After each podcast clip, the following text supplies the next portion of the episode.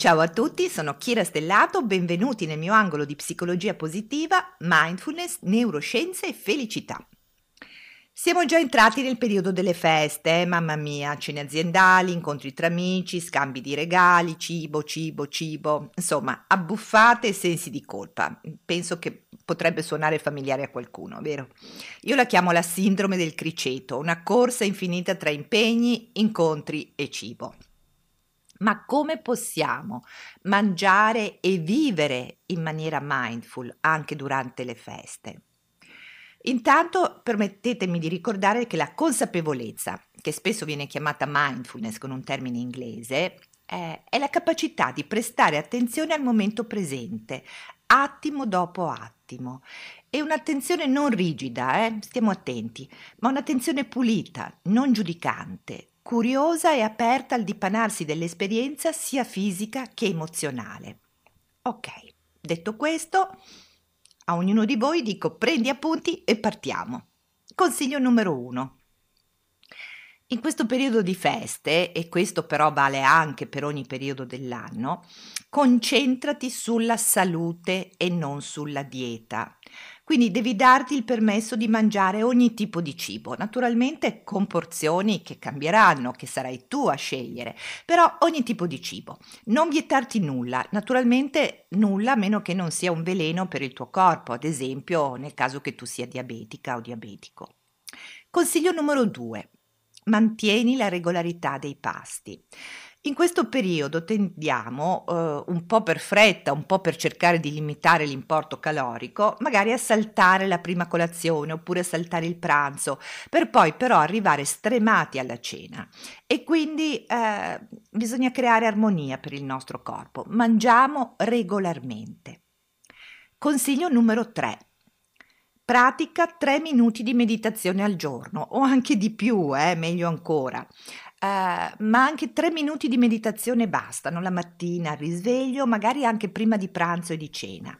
Eh, se vuoi, puoi trovare questi tre minuti di meditazione guidata sul mio sito, ma ce ne sono tantissime di meditazioni guidate in giro sul, sul web.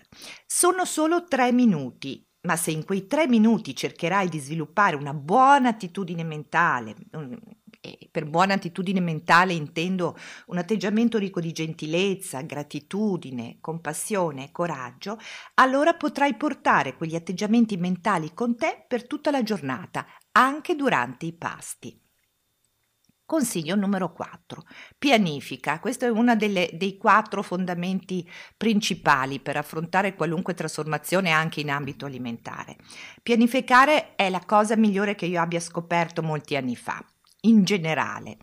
Eh, se ancora non lo fai, inizia a farlo. Spesso, infatti, ci alziamo dal letto eh, senza neanche sapere cosa mangeremo a pranzo e a cena e tendiamo quindi a improvvisare.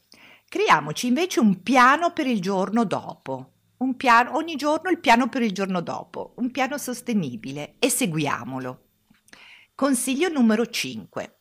Naturalmente, se prepari un piano, una piccola strategia, allora potrai anche prevedere gli eventuali ostacoli che incontrerai sulla tua strada, perché nel periodo delle feste ti troverai spesso a dover scegliere ad esempio cosa ordinare al bar quando ti trovi con gli amici per fare gli auguri, non so, lo spritz con gli stuzzichini o la centrifuga di frutta.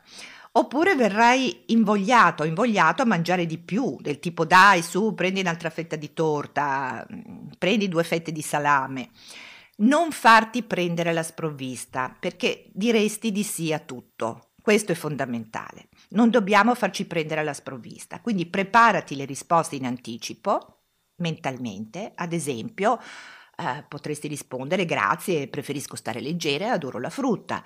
Oppure sei molto gentile ma ho mangiato abbastanza. O ancora ho deciso di stare un po' senza alcol, ho proprio voglia di volermi bene. Consiglio numero 6. Mantieni le tue abitudini di salute, quindi cammina, fai attività fisica, ripeto anche solo una camminata, ricordiamoci sono i famosi 10.000 passi, ma se ne facciamo 5.000 va bene lo stesso, basta farli ogni giorno. Socializza, medita, passa del tempo a, ad aver cura del tuo corpo e della tua mente. La prossima settimana, se questi suggerimenti ti sono piaciuti, te ne regalerò degli altri. Le festività, ricordiamo, sono eh, e possono essere dovrebbero essere un periodo di ricchezza e pausa interiore, ma possono diventare anche un momento di grande dispersione di energie. Sta a noi scegliere la nostra vita.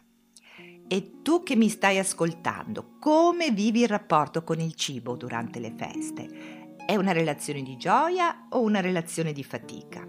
Scrivimi e se hai trovato questo podcast utile condividilo con chi ami e tramite i social. Fai sentire la tua voce. Buona vita a tutti, buona giornata e come sempre un sorriso. Ciao!